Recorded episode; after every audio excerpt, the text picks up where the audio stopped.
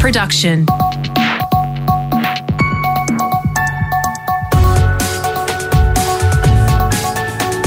Australia Today's morning agenda with Natasha Belling.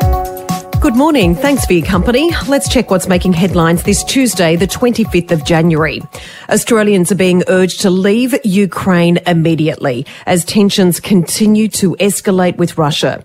Around 127,000 Russian troops are currently assembled on the border with fears of an imminent invasion. The Australian Department of Foreign Affairs overnight evacuated family members of diplomats and upgraded its advice for Ukraine to do not travel due to fears of armed conflict. Meantime, UK Prime Minister Boris Johnson says an invasion would be painful and bloody for Russia. I think it's very important that people in Russia understand that this could be a new Chechnya. I've been to, to Ukraine several times. I, I know uh, the people of that country uh, a bit. And my judgment is that they will fight. And really, uh, that is not the way the world should be going. To the latest now on the COVID crisis, and the World Health Organization boss says it is possible we could see an end to the acute pandemic this year if countries around the world work together. According to the WHO, there are currently 100 COVID cases being detected every three seconds around the world, with one COVID death reported every 12 seconds. WHO Director General Tedros Ghebreyesus warning the danger with COVID is far from over. But it's dangerous to assume that Omicron will be the last variant or that we are in the end game. On the contrary, globally, the conditions are ideal for more variants to emerge. To change the course of the pandemic, we must change the conditions that are driving it. Back home, and it's two years today since the first COVID case was detected in Australia. The milestone comes as another COVID vaccine has been approved for use in Australia, with ATAGI giving Novavax the green light yesterday, the first protein vaccine approved for use in the country. In other news this morning, the Aboriginal flag is now freely available for public use after its creator agreed to transfer copyright to the Commonwealth. Anyone who wanted to use the flag previously legally had to ask for permission or pay a fee. The $20 million deal means it can now be painted on sports grounds and used on clothing like sports jerseys. And Terence Darrell Kelly, the man accused of kidnapping little Cleo Smith, remains behind bars after pleading guilty to child stealing in court in WA yesterday. Four year old Cleo was taken from her family's tent at a remote campsite in October last year, sparking a massive search that lasted for 18 days before she was finally found in an abandoned house. Now let's check what's happening in your state with our reporters on the ground to South Australia. And back to school plans have been thrown into chaos with teachers planning strike action over COVID concerns. As Sean Maynard explains, it promises to add another level of complexity to an already confusing start to term one. Yeah, that's right, Tash. Schools are due to go back for in person learning next Wednesday when reception in grades 1, 7, 8, and 12 will head back to the classroom. But parents of public school students may have to keep them home a bit longer. Teachers voting to stage a protest that day against what they say is a lack of COVID 19 planning. Now, two thirds of those balloted supported a full day stoppage next Wednesday. Teachers want similar protections like those given to health workers. They've got full PPE and N95 masks and face shields. But SA's Education Minister John Gardner says those concerns have mostly been addressed already. The union and indeed our teaching workforce will have the opportunity to hear from Professor Spurrier this week. Hope that they'll take up that opportunity. Uh, Professor Nicola Spurrier, the state's Chief Health Officer, and the union meets again today to assess whether or not they'll postpone the action or push ahead. And to Victoria, 1,000 Where is Peng Shuai t-shirts could be handed out at Rod Laver Arena during the Women's Australian Open final this weekend. It's after two people were forced to remove the shirts and a banner on the weekend, with Tennis Australia saying it did not allow political signs.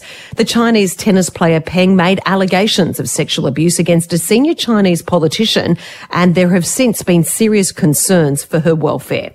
Our reporter James Lake has the details from Melbourne.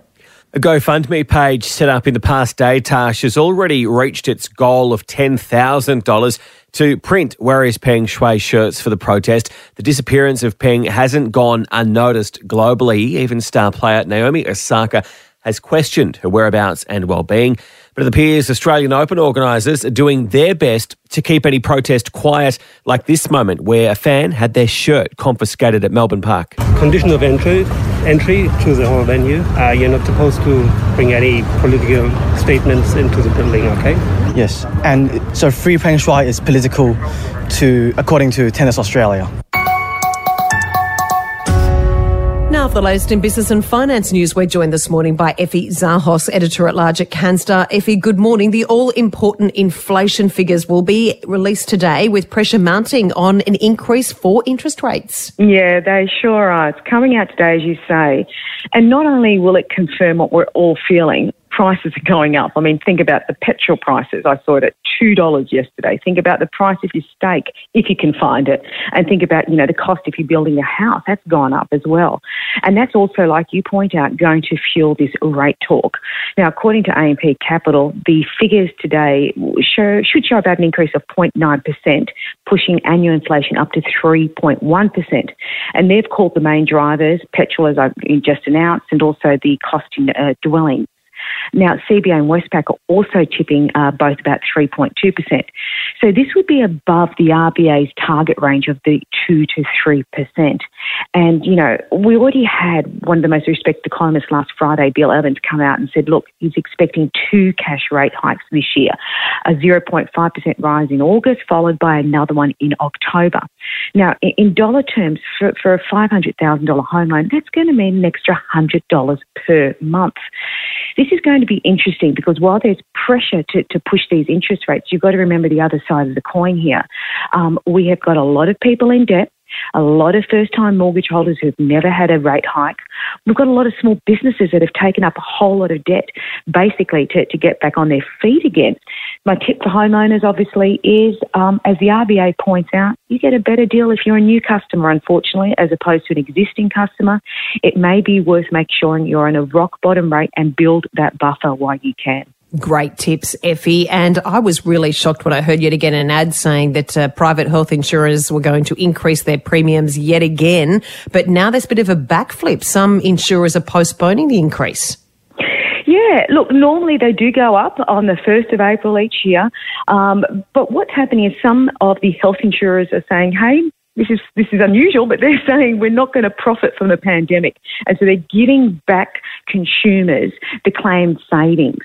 Um, so NIB, for example, just announced yesterday that it's postponing its premium hike.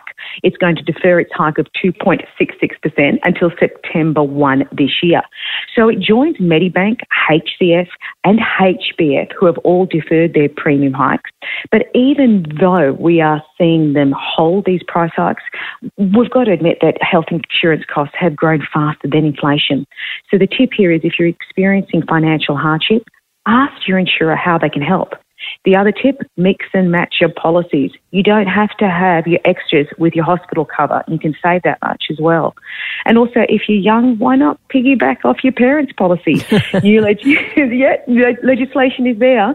Health insurers have the option to increase the maximum age for dependents up to 31. So there you are, mum and dad. You can have your kids with you until they're 31. 31, the bank of mum and dad. It never ends. Thanks so much, Effie. Thanks.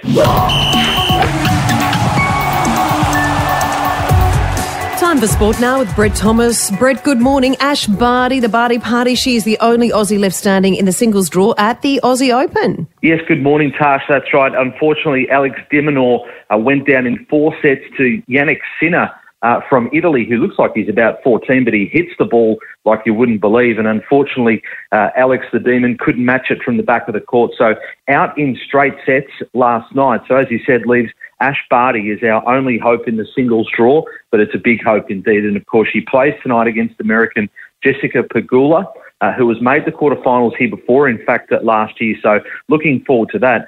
Sinner will play Stefanos Tsitsipas, who's become a crowd favourite in Melbourne made the semi-finals twice. He's through to another quarter final. Did it the uh, hard way though. Fell two sets to one down against the Taylor Fritz. Got through in an epic five setter. In fact, he was so engrossed in that match at one point he didn't know what the score was. He'd actually won the second set, but moved on like uh, he was on to the next game. And he did that in his match before that in the third round, didn't realise he'd actually won the match and then got through. Um, and just back on Ash, Aryna Sabalenka, uh, a shock loss yesterday to Kaia Kanepi. Uh, she dished up 15 double faults. She's the second seed at this tournament, Sabalenka. So another contender goes down, which just makes things, you know, they're just that little bit uh, easier for Barty to get through to the final. Fingers and toes crossed for Ash. And the Matildas, Brett, have made two wins from two matches to start the Asian Cup. Yeah, this one wasn't uh, quite as comfortable as or as dominant as the 18 0 win over Indonesia, but they still beat the Philippines 4 0. They were a little bit more well drilled in the first half, or at the end of the first half, it was scoreless. Sam Kerr got things going. So they win that match and they're on top of Group B and looking uh, like pretty strong to get through to the knockout stages. And Brett, the vaccine mandate continues in the sporting world with a former Carlton player who decided to retire due to the vaccine mandate. He's now spoken out. Yeah, he has. He's in Queensland at the moment. He'll be lining up for a Queensland side, Palm Beach Currumbin. That was the shock decision he made. Uh, Liam Jones was to retire rather than uh, have the jab. He's uh, past 30 years of age now and left half a million dollars reportedly on the table uh, by stepping away from the game, but hasn't completely given up hope of returning to the AFL. Believes he's the fittest he's ever been, but of course he'll need the AFL to change their mandate before he can play again. Thanks so much, Brett. Thanks, Tash. And fans of The Simpsons claim another prediction about the future has come true. Back in 2007, the much loved show depicted American actor Tom Hanks as a spokesperson for the US government. Hello, I'm Tom Hanks. The US government has lost its credibility, so it's borrowing some of mine. Well, 14 years on, would you believe Hanks has appeared in a real ad for the US government talking about rebuilding from the pandemic? We're strong. We are courageous. We are resilient. We are America, land of the brave. And it's not the first time The Simpsons has made predictions that have come true, including Donald Trump's US presidency, the Capitol riots, as well as the creation of video chat and smartwatches. And that's all you need to know to start your day with Australia Today's morning agenda in your podcast feed from 6:30 a.m. every weekday morning. You can also catch the latest episode in a whole new world of audio by downloading the new LiSTNR app for free.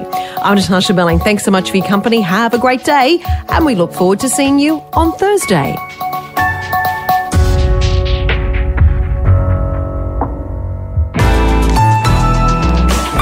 LiSTNR.